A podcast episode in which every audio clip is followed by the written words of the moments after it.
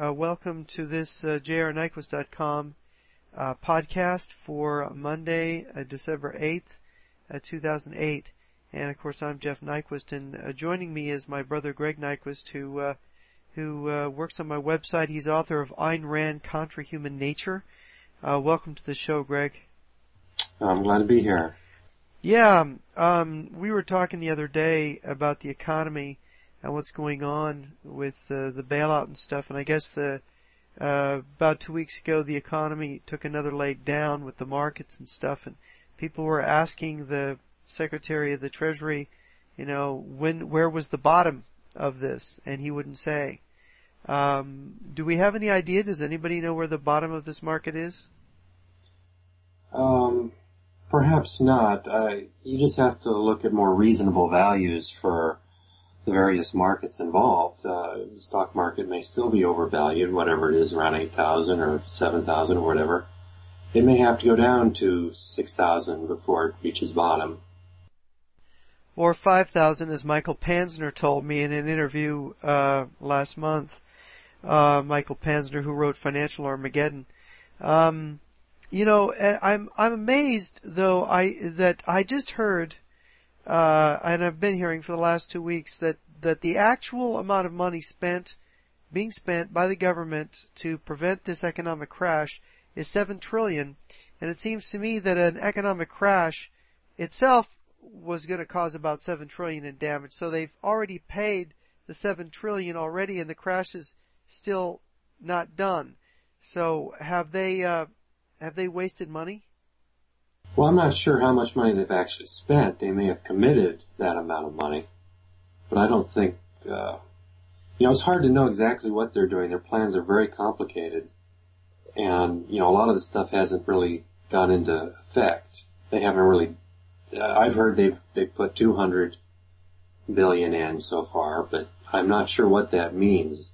Whether that's 200 billion that the Fed has put into the banks, or or whether this is actually policies. Uh, implemented through the federal executive. Well, I know, I know that the Fed used up most of its emergency fund, which was a trillion dollars.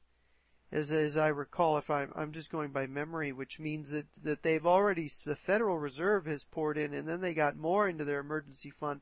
So the Federal Reserve has spent an enormous amount already, uh, on this, uh, bailing out different entities. And uh, so I don't, I don't really know where the seven trillion, but I'm hearing it all over the news media. Seven point eight trillion. Uh, well, I think that's what they committed to in their legislation. Um, so that that's money that's going to be spent over time. Oh. I'm not sure any of that money has actually gotten into the banking system yet.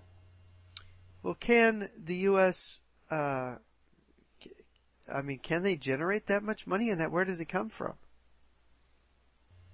Well, it's who knows how they're going to balance their books. Um, obviously, that's um, you know they they'll put that on their on their tab.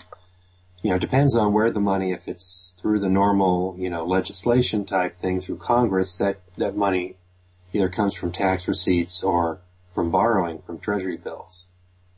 As far as the Fed goes, that's just usual open market operations.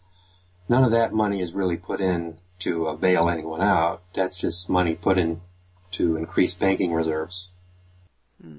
You know, it, it occurs to me listening to the economics talk and listening to people talking about government over the years, it's quite clear to me that it's abstract principles, very cleverly thought out abstract principles that have given us the subject of economics, have given us advanced economic understandings, that have allowed the modern economy to function, the principles that allow it to function so well. Uh, governments the same way, how we have freedom, we have a system of checks and balances, we have a constitution which is based on abstract principles and ideas.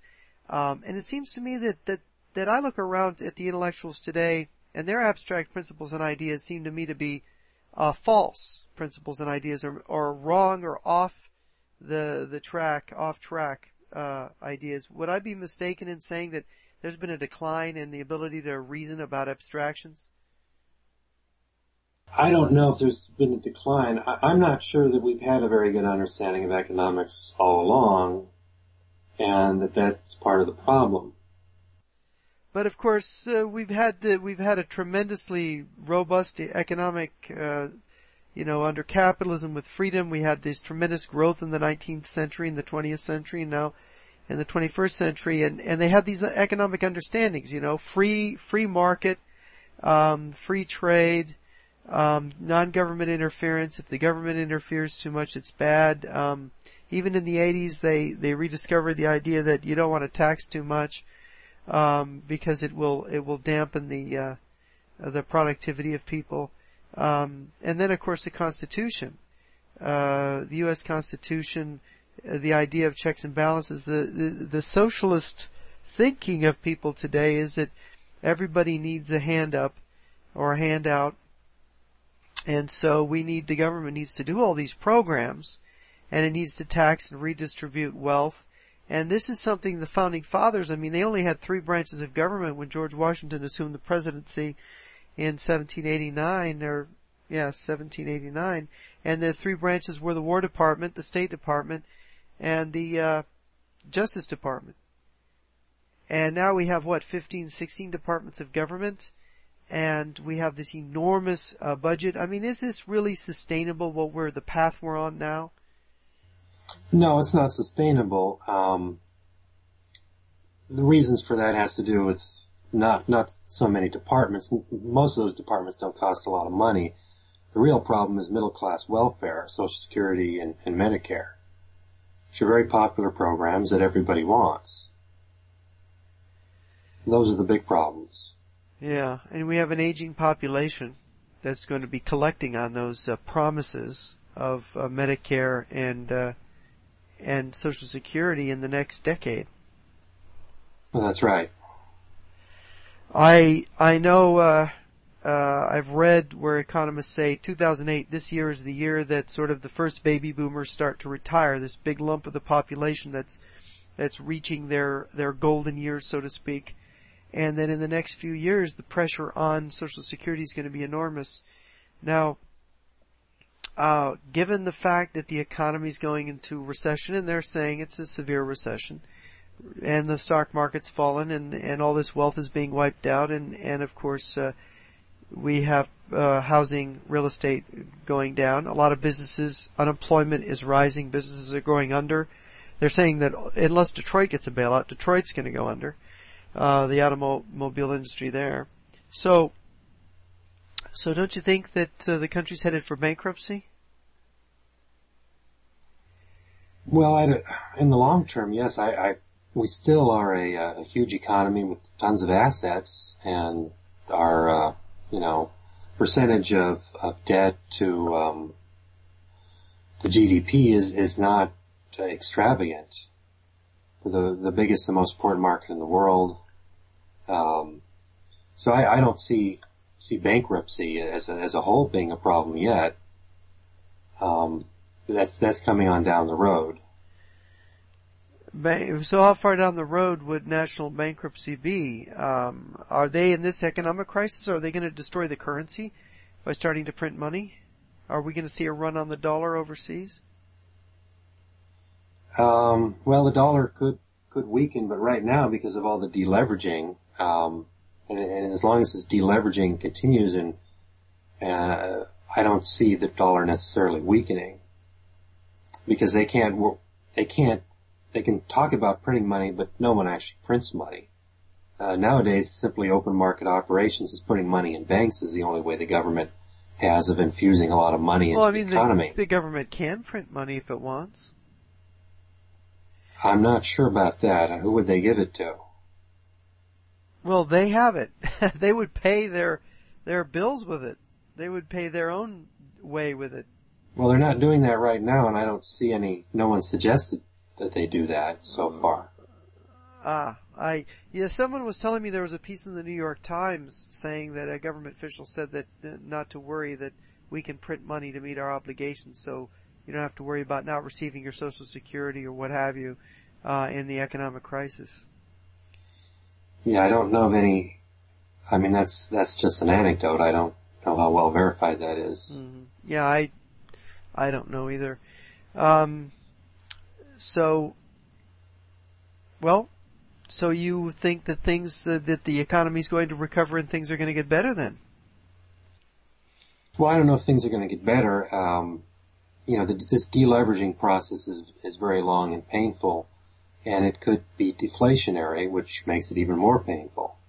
Because basically, with all the debt contracting, it is like the money supply is contracting, despite the frantic efforts on the other side to increase the money supply. Well, what what what are, what frantic efforts would that be, and how do they do that? Well, it's that's really what the bailout of the banks is all about. It's to put cash in the banks. That's what the Fed has been desperately trying to do, is to put more increased reserves of the banks, but the banks don't want to lend the reserves. So where where do money, they get where do they get the money? Is this taxpayer dollars that they're giving the banks? Well, this is part of the open market operations. This is Fed money that that they always generally have. This is how monetary policy is undertaken: is they buy securities from the banks, and that puts money into the into the banks. Mm-hmm. And what do they buy the securities with? Well, apparently they have they have money, their own reserve of money uh-huh. that they uh-huh. can use.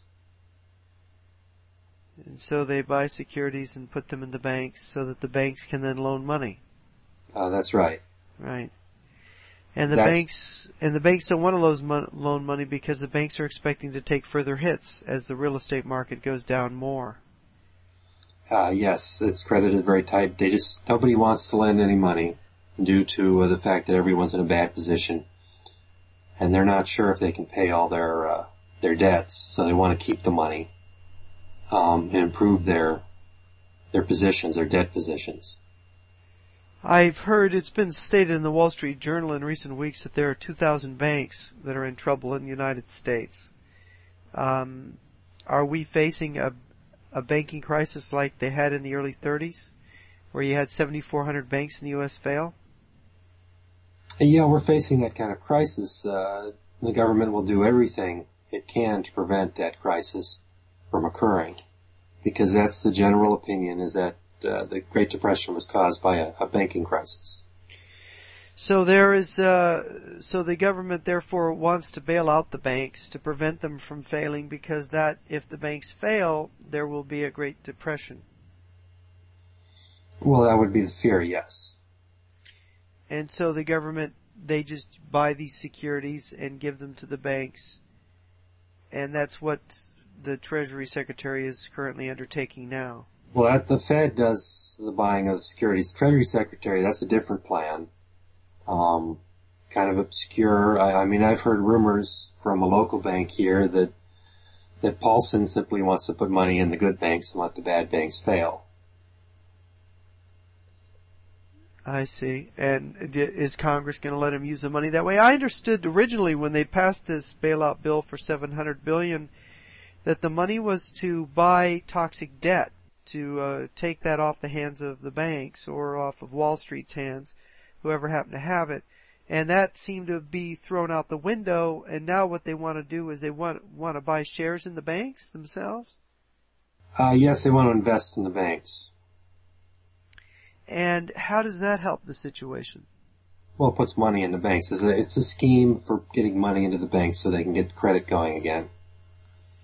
Get the credit. I mean, credit is really tight right now even credit worthy people are having trouble getting credit. So if I went out to buy a house, even though I have perfect credit, it would be very difficult for me uh, unless I had like 25% or 50% down. Uh, I don't know the exact situation, but that's probably um, that may very well be true.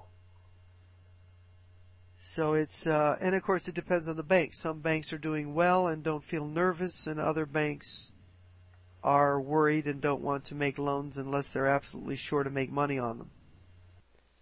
Yeah, that may be. I, I don't. I'm not sure anyone knows the specific uh, status of each bank. Uh, that's you know since there's so many banks out there. But there's a lot of toxic debt, and apparently what Paulson would like to do is uh, find the banks that are in the least worst condition and invest money into those banks so that those banks can start lending and let the really bad banks, uh, you know, fail or, you know, whatever happens to them. Huh. And, um, And so how many banks will fail, I guess we'll find out then. Well, I, you know, they'll probably only let the smaller banks go down. The bigger banks will be taken over by other banks. And does that preserve the financial infrastructure, or does that create the same conditions that that, that we saw in the Great Depression? I mean, we, we so far we're seeing deflation and falling prices, falling stock market, falling real estate. Well, no, so far we don't see anything quite on the level of the Great Depression. Um, with the Great Depression, the money supply uh, contracted by a third, and that was uh, generally what is thought to have been the the big triggering of all these bank failures. Um, well, how much is the money supply contracted now? I was not contracting at all. At least as far as the figures is, we don't have any real good estimates of sort of the real money supply because we have so many ways of, you know, money substitutes out there. So we don't really know real money supply. Um, the, the money supply of like change, dollar bills and coins has gone up. Uh, the money supply of change plus savings has been about 0% right now. It hasn't gone up at all. I see. But yet the demand for those things are going down or up? Well, the demand for money is, you know, pretty high right now. People want to go into money and get out of bad debt. And that's what deleveraging is all about. Get rid of all this bad debt. Okay, uh, explain what you mean by getting rid of the bad debt. What does that involve? Well, so you don't have, you don't owe the money on it. You cancel it, you get rid of it. So, so basically you negotiate with your creditor and you say, look, uh, maybe I can pay this, but I can only pay a quarter of it, so I'll pay 25 cents on the dollar. Is that what you're talking about? Well, that would be one strategy to have. I mean, obviously, the the banks originally wanted to get the government to buy it all. Um, there's various strategies to try to get rid of it. Sometimes you just have to sustain the loss. Say, hey, this can't be paid.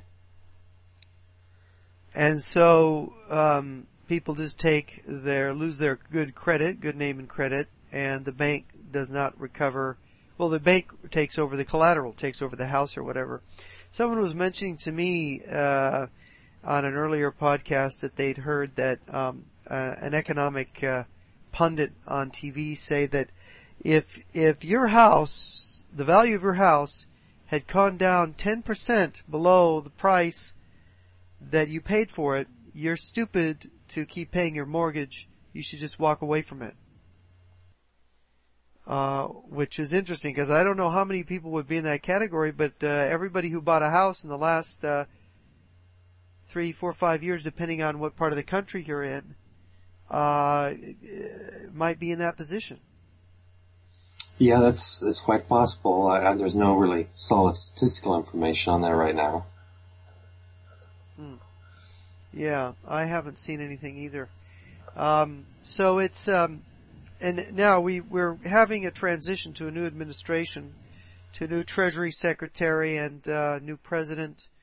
Um, uh, how do you think is is there going to be a, a, fundamental change in the way this crisis is handled between the Bush administration and the Obama administration?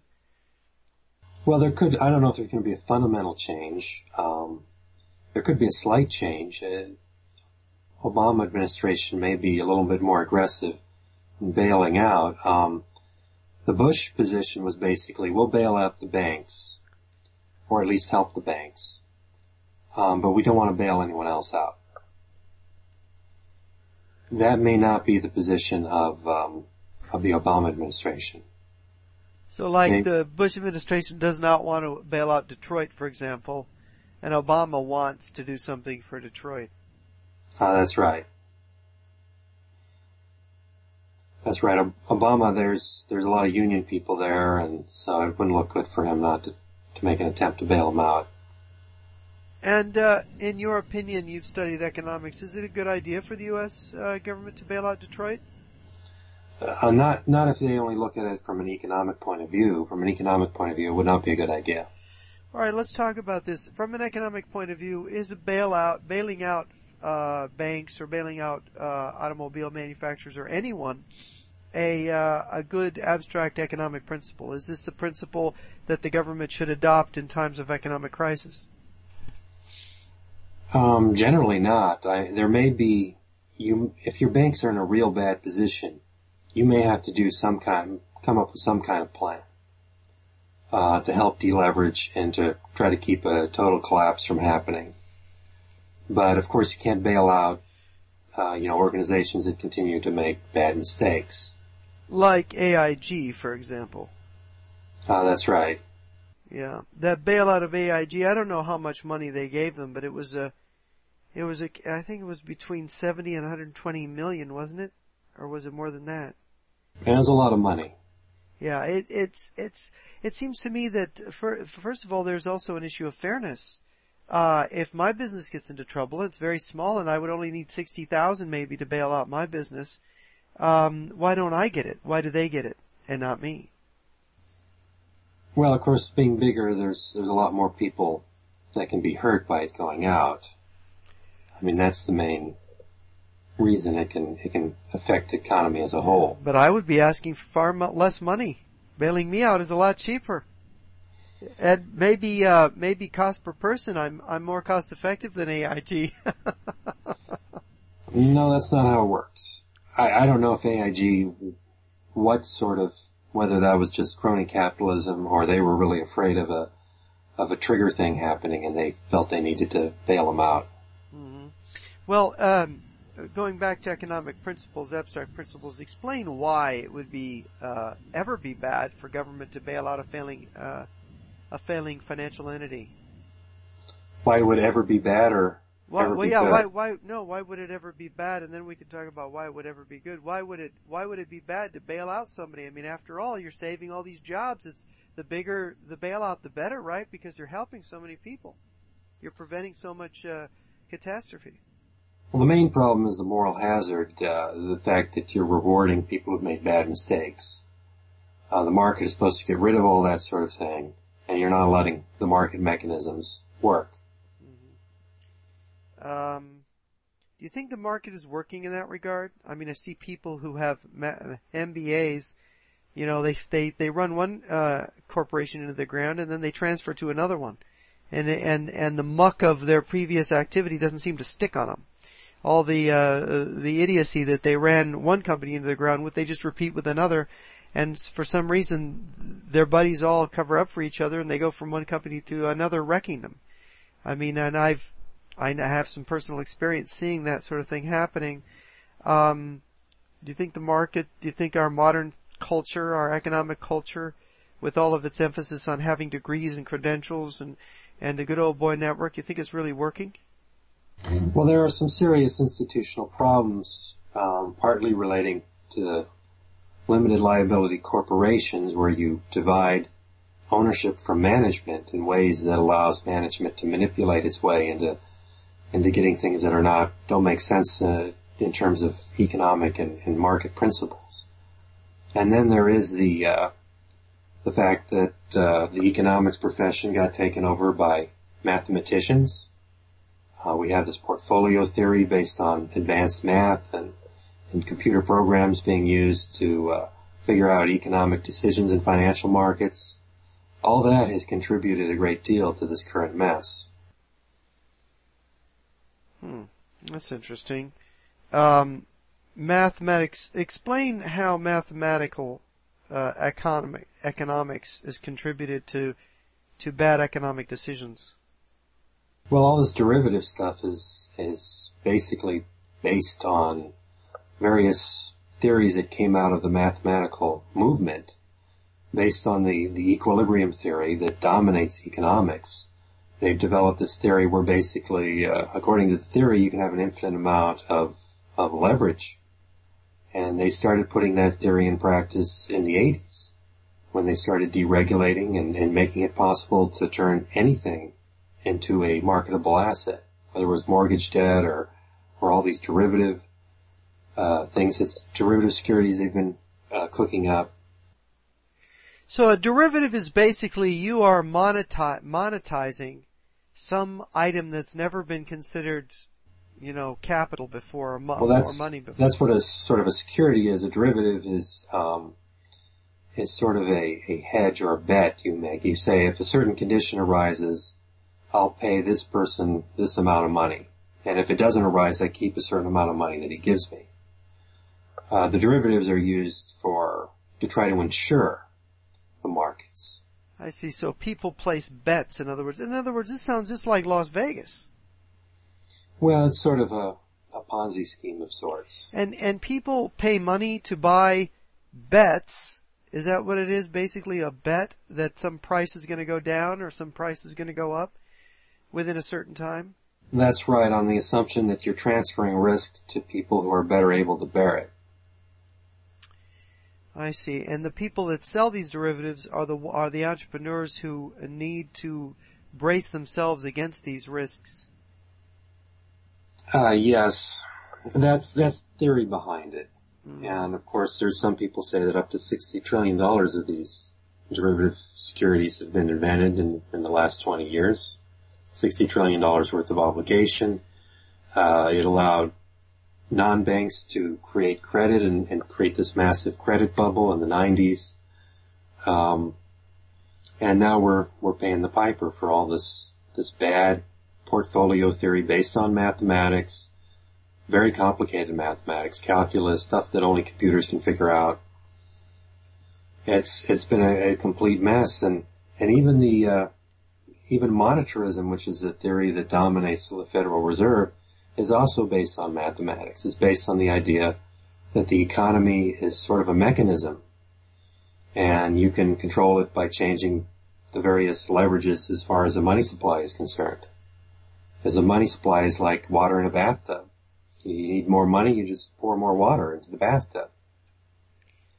So But they it don't really work that way. They don't.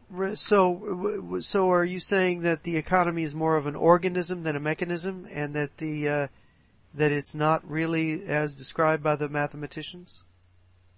Uh, yes, because you have human beings who are uh, who are making value judgments, and human beings are not mechanical, despite what uh, various scientists now want you to believe. And okay, uh, human beings are not mechanical; they're organic. Uh, they're organisms, and so there's a there's psychological factors and spiritual factors involved in their choices, as you say, value judgments. Um, and so the mathematicians have not tried to model this at all in their uh, calculations. Well, how can they? You can't. Uh, a human being can't be described by a mathematical equation. But I would think at least that these mathematicians, with their idea of what a human being is, would have at least tried. No, no. Human beings are uh, profit maximizers, according to this theory. Oh, they're profit maximizers. Now, that's the uh, rational actor model, or derives from the rational actor model. Well, that's what it is. It, Yeah. You can trace it back to the 19th, 19th century economist Leon Walras, who created the equilibrium theory. and of course, This is a theory that still dominates traditional economics, despite the fact that everybody knows that all the premises it's built on are completely false. man is not a homo economicus, and we're not all a bunch of little rational actors always doing what is economically optimal for us to do. That's right. Yeah. So that's interesting. So they, so they've created this monster, uh, of mathematical formulas for guiding them through the economy based on false premise, premises. And perhaps what we're seeing is it's hitting the wall. And the people that are most affected then are those parts of those financial institutions and those economic entities that got involved in this, this derivatives process, this process of, of using these formulas and this equilibrium theory. Uh, that's right. Uh, you know, it's finally, the chickens are finally coming home to roost on, on econometrics. And all their, their formulas, uh, that's how Greenspan became Federal Reserve. He was, he created all these, uh, statistical methods for, for gauging the economy. That's what his business was before he got into government. Is he gave businesses info, statistical information about the economy and forecasts based on complex mathematical models. Were his forecasts very good? Well, his forecasts for they they can kind of work if they're just about a like individual industry and they're based on very recent information. They're very short term. Mm-hmm. You get more longer term stuff and they break down. Even Greenspan understood that, but a lot of people don't. I mean, I can remember being in, in an economics class on uh, that had these formulas, and in the first day of class, uh, the professor said, "Well, these formulas don't work, but all my students get really high-paying jobs." because businessmen out there want those formulas and they want the feeling of security and knowledge that comes with supposing these formulas work. Yeah, so well, it's it's sort of the human nature. People are are into this sort of thing. They they like you know magic words and magic formulas, and it sort of appeals to some primitive instincts in, in human beings. So uh, yeah, that's that's what it's all about. And it's also it's got the it makes it seem scientific. It's like physics. I mean, that's what uh, that's what Walras, who was an engineer, that's what all the mathematical e- economists uh, were trying to do. They're trying to bring, trying to make economics like a science like physics. Irving Fisher was a preeminent mathematical e- economist in America, and uh, he had a lot of background in, in, in, science. He was the first person to get a, a PhD, I believe, from Yale or Harvard. And uh, he was the one that two weeks before the stock market crash in 29 claimed that uh, that the stock market was going to go much higher. It was on a permanently high plateau. And of course, mathematics doesn't give him any real psychological clue as to what's going on. And so we have uh, this abstract mathematical uh, sort of craze. It's a craze for the abstract uh, in the mathematical form. And like the tulip craze, this craze has led to this investment in these, really what they're investing in is these mathematical formulas is what they're investing in, or what they're putting the economy into. And now it's, uh, it's, it's exploded. It's just blown up in everyone's faces. Uh, that's, uh, pretty much, pretty much the case. And, and the Federal Reserve blew it because they were being good monetarists. They were monitoring, uh, the price level um, consumer price level, and since that didn't change, they didn't do anything about it. Uh, Greenspan kept saying, "Well, we we have no way of telling whether whether something's a bubble or not until it bursts." So they didn't do anything in the 90s. So, and of course, most of the credit inflation was coming from these uh, these private concepts, these these derivatives.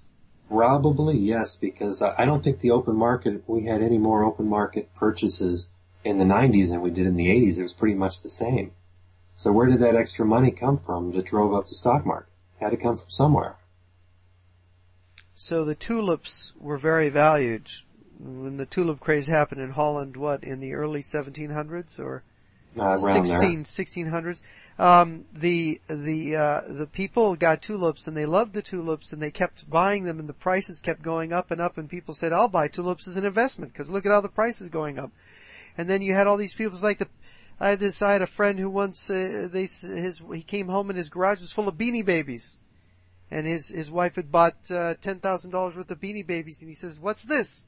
His wife said it's an investment.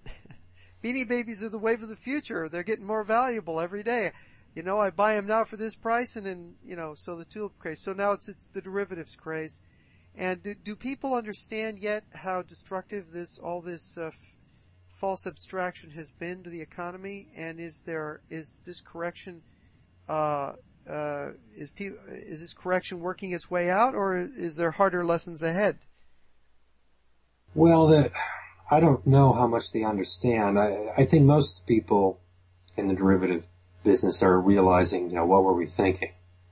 Um, whether they understand sort of the intellectual foundations of it, there's a few people that are beginning to understand, but the problem is there's a lot of people in the academic world, they have a vested interest in mathematical theories.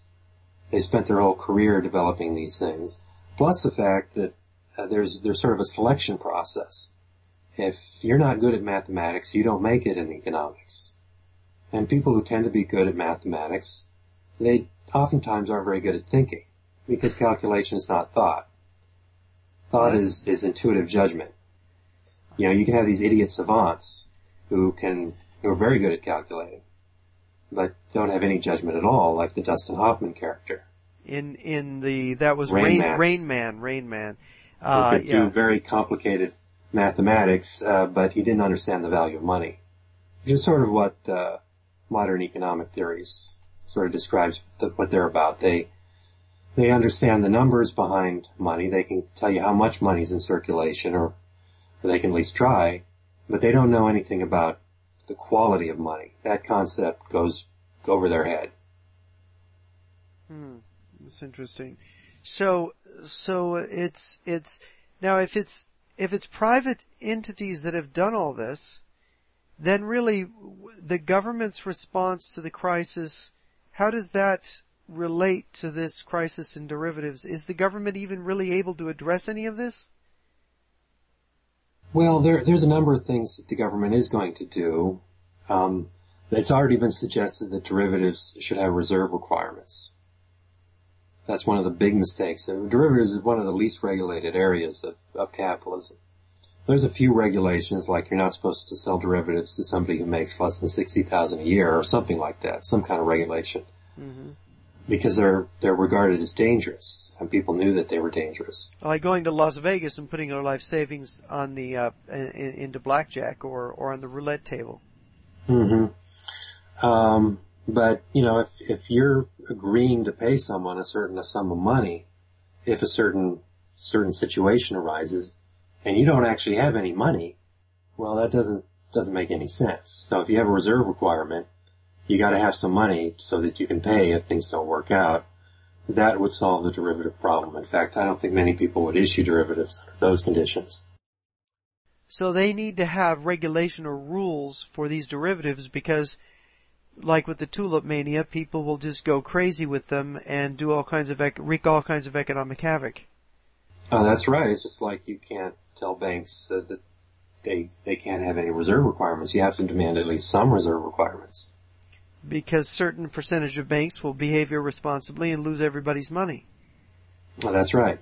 And it's particularly true if you're going to uh, uh, safeguard money through federal deposit insurance or something like that. Then you have to say, well, you you can only do very safe investments. We're not going to let you do anything risky because otherwise it's like the savings and loan crisis. Right.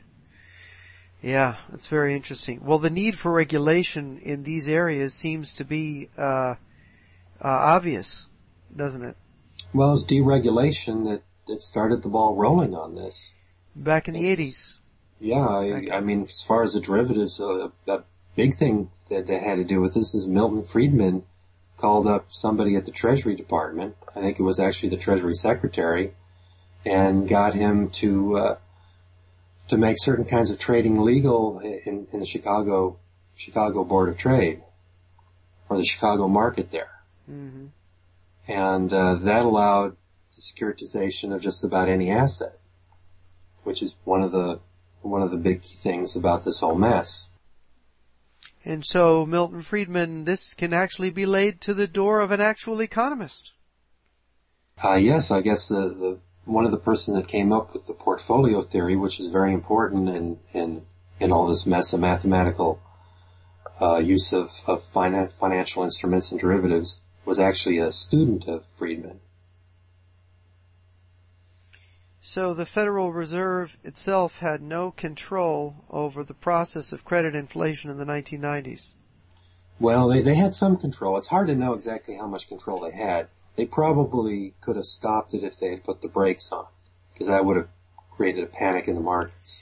Now I'd, I'd read somewhere that, that Alan Greenspan made a, some kind of comment in his book that he came out with, um, last year, uh, that he said that they did expand credit, uh, around, after the fall of the Soviet Union because they were looking at all these people from Eastern Europe going into the world market and greater trade and greater productivity and a greater need for dollars. And uh, have you ever have you read run into this uh, statement anywhere? Did you read it, Greenspan's book, didn't you? Yeah, well, they, they did do expanding. The, the Federal Reserve expands credit all the time. They did expand credit at that time. And um, since Eastern Europe, the whole situation didn't quite work out. That it, it, they didn't really liberalize truly. That the economy there remains Sovietized to a great extent, and where not, it's underground mafia style shoot 'em up gangsterism. Um, is being that was a disappointment. Did that credit expansion? Did that, in some sense, backfire? Could that be anything be laid to the to the door of that? No, I don't think so. I mean, there, some of those economies did okay and created some issues there because of they, they increased the, uh, the labor force in the world. Uh, that's well, probably the biggest impact. Well, they increased the labor force where dollars were traded openly, um, but the labor force existed before, and in fact, uh, I think there's more unemployment in Eastern Europe now than there was under the Soviet Empire period. But of course, uh, the economies function a little bit differently. Yeah, I think they function, function somewhat more efficiently. Because we have a more efficient use of, of labor, and that's certainly true. China's really the big player in all this. Because the China labor market opened up. And now, they sold their labor. Now China is really going to be badly affected by this, um, by the, these bursting bubbles and by the fact that uh, consumers. I, I I saw Black Friday that a figure was that it was the, uh, only a three percent increase in the shopping over the previous year, which is the lowest increase in Black and a Black Friday in a long time. Um, and what what surprised me is that you know people were saying how dismal the Christmas shopping season is going to be, and I go, well, it's three percent higher than last year. What's there to complain about? Um, is is is the Christmas season shaping up to look okay, or or what what does that uh, prefigure? And are is China going to be seriously hurt because people aren't going to buy their junk this Christmas at the stores? Well, it's hard to know. They may be buying their junk because they can't afford the more expensive stuff. Mm. So maybe they, they won't be hurt, but in the long run they will be. Because this is just Christmas season and, and people want to buy stuff for Christmas and, and things haven't really gotten real bad yet. Hmm. We we still have um, you know single digit um, unemployment, and so there's still a lot of people working, receiving paychecks. Hmm. That is intriguing. And of course, also I, I think that uh, I don't know what that statistic measures, but uh, uh, I bet you that a lot of retailers are really dropping their prices quite aggressively. Uh huh. Yeah, I've I've heard that too. Um, it's interesting. Paul Volcker's name comes up now. The uh, President-elect Obama has chosen him to head up his uh, task force, uh, economic recovery task force. And Volcker was a former Fed chairman when Jimmy Carter in the early years of Ronald Reagan, who was uh, really big in fighting inflation, and uh, and really uh, some people credit him with uh, you know, getting us through the hard times of the early 80s to the prosperity of the, of, of the later 80s. Um, because what he did is he, he, inflation is destructive to an economy and he stemmed the tide. There was double digit inflation under Carter. They had the stagflation and they just worked it out. They let a, a severe recession play out and, uh, the bad stuff in the economy got worked out of the economy and you had, uh, a period of vibrancy and growth. Is, uh, is Volcker, uh, you think uh, a, a smart guy and he's going to have a good influence on the uh, the future administration's policies? Well, he's a smart guy. The, the one problem with Volcker is is that he's a monetarist, and while that made sense in the late '70s when you had inflation, when we have deflation, I don't know if it makes quite as much sense because I'm not I'm not sure he understands. Again, he sees the monetary supply as being like a bathtub and if you have deflation, you just pour more water in your bathtub and that's going to solve it. And that's just not true. Because it's, the, the real issue is the quality, it's not the quantity of money. It's the quality of the money. It's what people judge about the money and, and whether they're willing to, to use it or not. Uh, since people are, are, would rather hold money than spend it, uh, pouring a lot of money into the economy just, uh, you know, increases bank reserves and and causes people's mattress to be stuffed more. Hmm. Interesting. It's a different dynamic now. Well, Greg, I want to thank you for joining me on the jrnyquist.com podcast. And uh, I'll look forward to next time having you on chatting some more about the economy.